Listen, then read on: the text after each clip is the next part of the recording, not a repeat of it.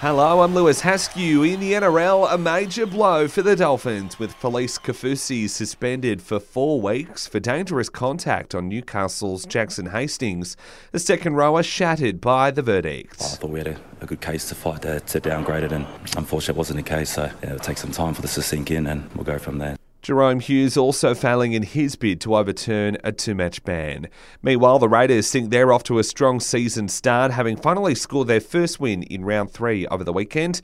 Prop Emre Guler says for him personally, it's also an improvement on last year's season. Being able to get through you know, full pre season and, and start off strong has helped me a lot. Um, had a few niggles last year and whatnot, and um, threw me off a bit, but I think you know it was good to just get a full pre season under, get fit, get ready for the season. In the AFL, the Crows will be without Shane McAdam for the next three weeks after the AFL Tribunal dished out a suspension last night. The forward tried to argue his bump on the Giants' Jacob Wehr was largely to the chest and shoulder, and the impact wasn't severe given his opponent kept playing. But Tribunal Chairman Jeff Gleeson disagreed, calling the act unreasonable and with the potential to cause serious injury.